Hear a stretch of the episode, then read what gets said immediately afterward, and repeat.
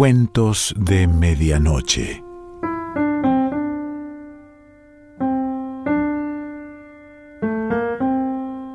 El cuento de hoy se titula África y pertenece a Massimo Bontempelli.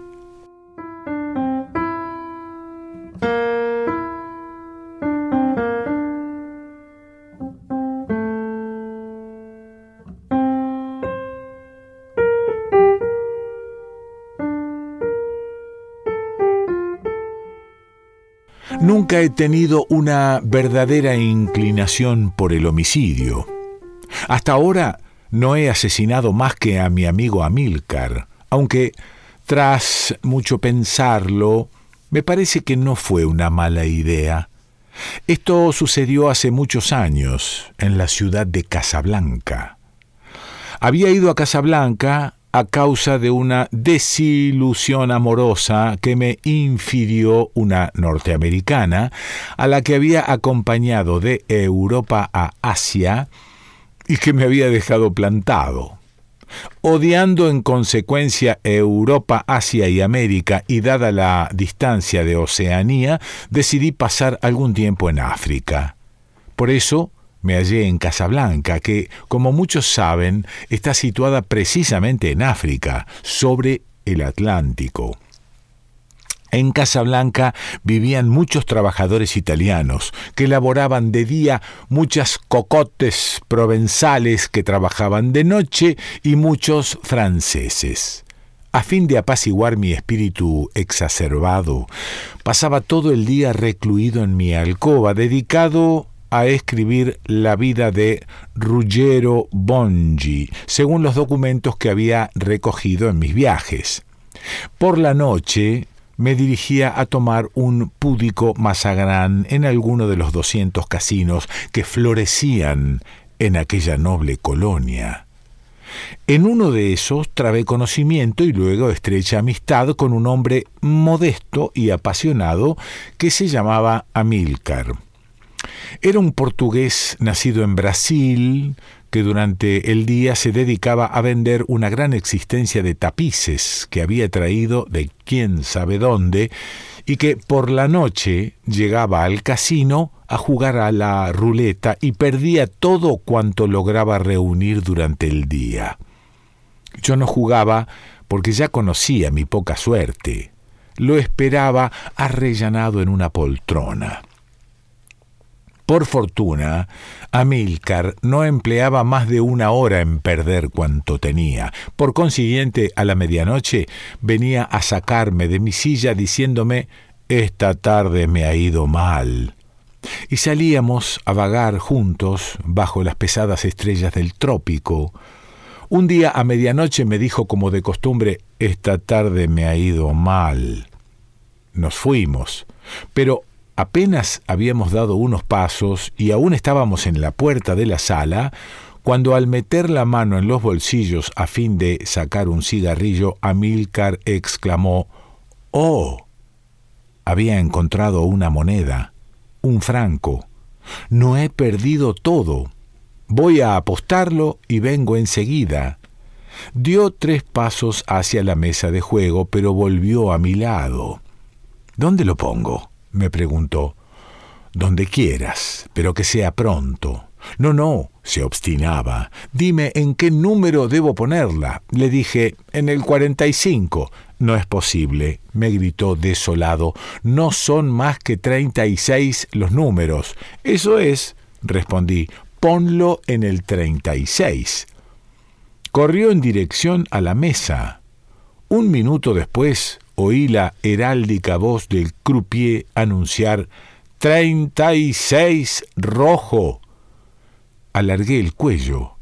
Vi la barba tremebunda y las manos de Amílcar tenderse hacia las monedas que se acumulaban justo frente a sí y al lado del franco, pero al mismo tiempo Amílcar alargó el cuello hacia mí diciéndome con voz sofocada Di pronto, pronto, ¿dónde pongo estos treinta y seis francos? Yo estaba fastidiado. Para acabar le dije Deja todo en el treinta y seis.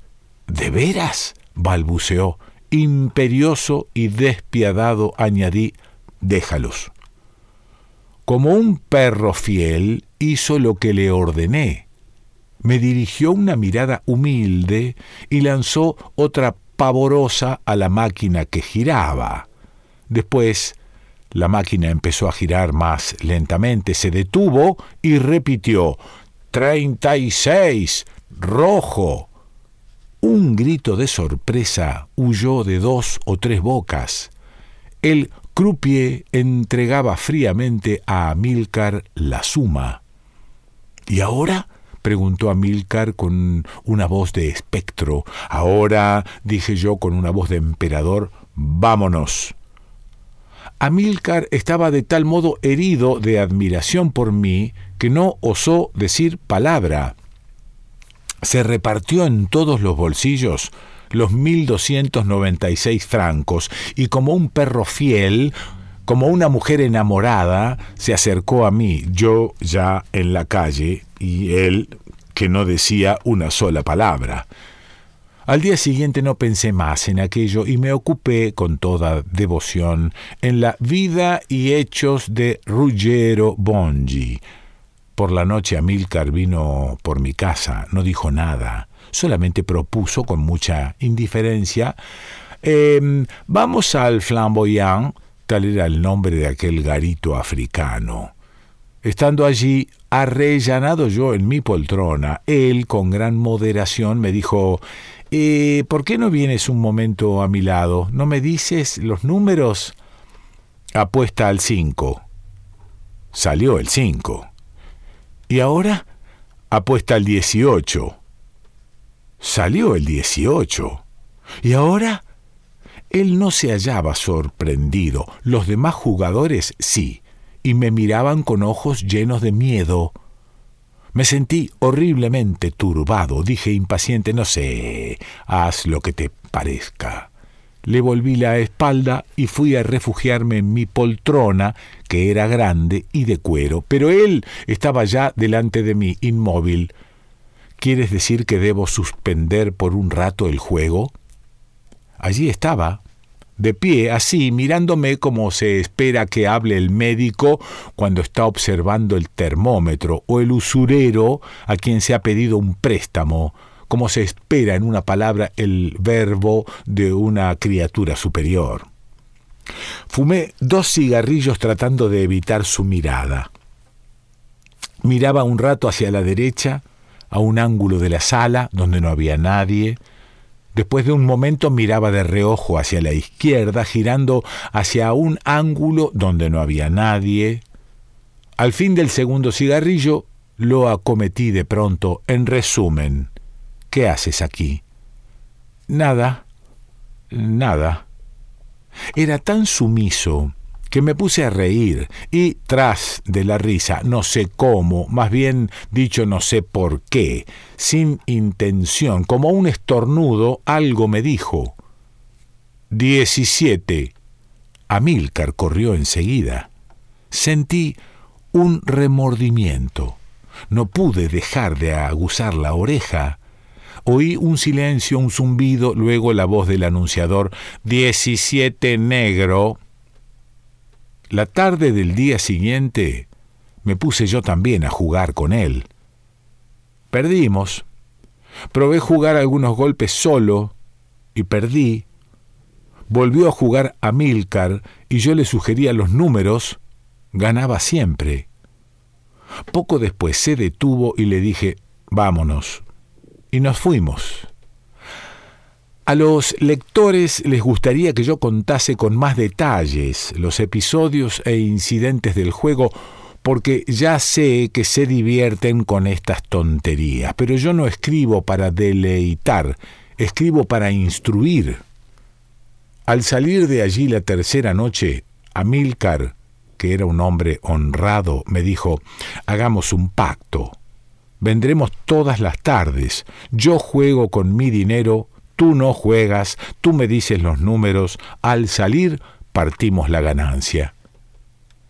Y así lo hicimos durante dos meses. Todas las noches no sé qué demonios me sugería los números y siempre éramos los afortunados. Apretaba un instante los ojos, tendía casi la oreja y una especie de voz íntima, un consejero inesperado, me decía claramente el número. Después de siete u ocho números, la voz no me decía nada más. Nos íbamos. Ganábamos cerca de quince mil liras por noche. Pero el dinero perturba la paz del hombre. De mano en mano, aquel oro mágicamente ganado la noche anterior se acumulaba en mis cofres. Mis jornadas se volvían pálidas e inquietas.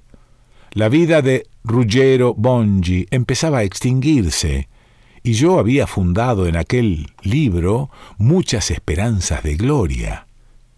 Y ahora el libro, y con él mi gloria, vacilaba, languidecía cada vez más miserablemente en mis manos, página a página, debido a mis ocupaciones nocturnas, funesto efecto de la fácil riqueza. Entre el Ruggiero Bongi y el Flamboyant, mi desesperación amorosa se había aplacado. La figura de la traidora se había desvanecido en mi memoria y ya no había razón alguna para no regresar a la Europa natal. Había una razón, sí. Amílcar. ¿Podía abandonarlo de ese modo? Yo no tenía valor para hacerlo. La existencia de tapices se había terminado. Amílcar vivía y se enriquecía gracias a la virtud de mi inspiración prodigiosa. A él la riqueza no le pesaba ni le producía fastidio, era un alma simple. Jamás se hubiera puesto a escribir la vida de Ruggiero Bongi. Yo me decía, cuando un día esta vena se acabe, habrá de encontrar otro modo de seguir viviendo. Pero, ¿cómo persuadirlo? Confieso que ahora ya lo quería bastante. Con este pensamiento días y semanas y creciendo en mí la impaciencia de irme, me nació oscuramente, acaso también por obra del diablo, la idea de un ardid para volver suavemente a Amílcar a una vida más digna, sin que me guardara rencor, a mí, que sólo le deseaba el bien. Maduré mi plan. Gasté algún tiempo en ponerlo en práctica. Un día en que no había logrado escribir siquiera una línea y Ruggiero Bongi andaba desvaneciéndose y borrándose en mi interior del mismo modo que la hermosa traidora por la noche, fríamente, decidí actuar. Henos aquí, en la mesa de siempre, Amílcar sentado, yo de pie a su derecha, como siempre. Él, como siempre, espera que los demás apuesten para que nadie imite su juego. Después vuelve a mí la mirada. Yo cierro los ojos, apresto la oreja y el corazón y del corazón late la voz misteriosa murmurando 24. Entonces digo a Amílcar, 34. Los pocos segundos que la bolita empleó en su curso me parecieron siglos. Me oprimía la angustia de haberlo engañado de ese modo. Arrepentido, me prometí hacerlo ganar al golpe siguiente. Sudaba frío. La bolita se detuvo había salido el 34. Todo remordimiento desapareció. Creo que lo miré con una mirada terrible. Escuché al demonio. El demonio me dijo cinco. Y yo le dicté a Amílcar ocho. Salió el ocho. Oía la voz interior decirme veintiuno. Dije a Amílcar treinta. Salió el 30. Dije números al acaso y todos salían. No lograba engañarlo. Se produjo un tumulto entre los jugadores. La banca suspendió el juego, extendió un velo negro sobre la mesa. Amílcar estaba radiante. yo me sentí inundado por una onda de bilis negra y violenta. No había logrado engañarlo.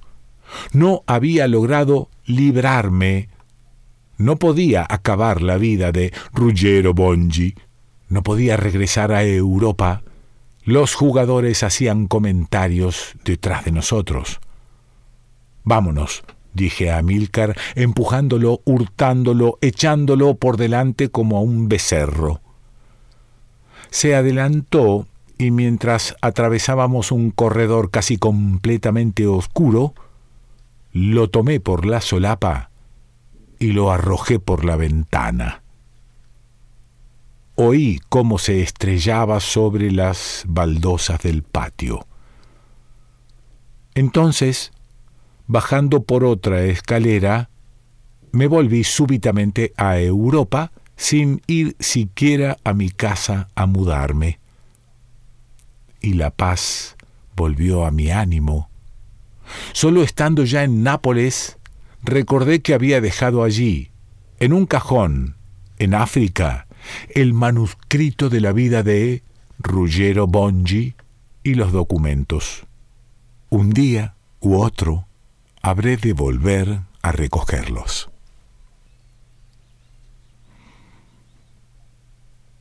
Massimo Bontempelli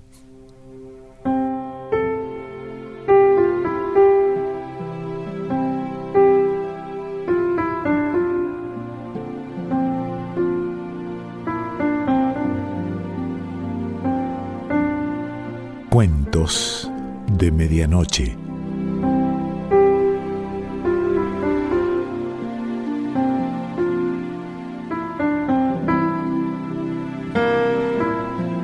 Selección Pancho Mondino. Idea y lectura Quique Pessoa.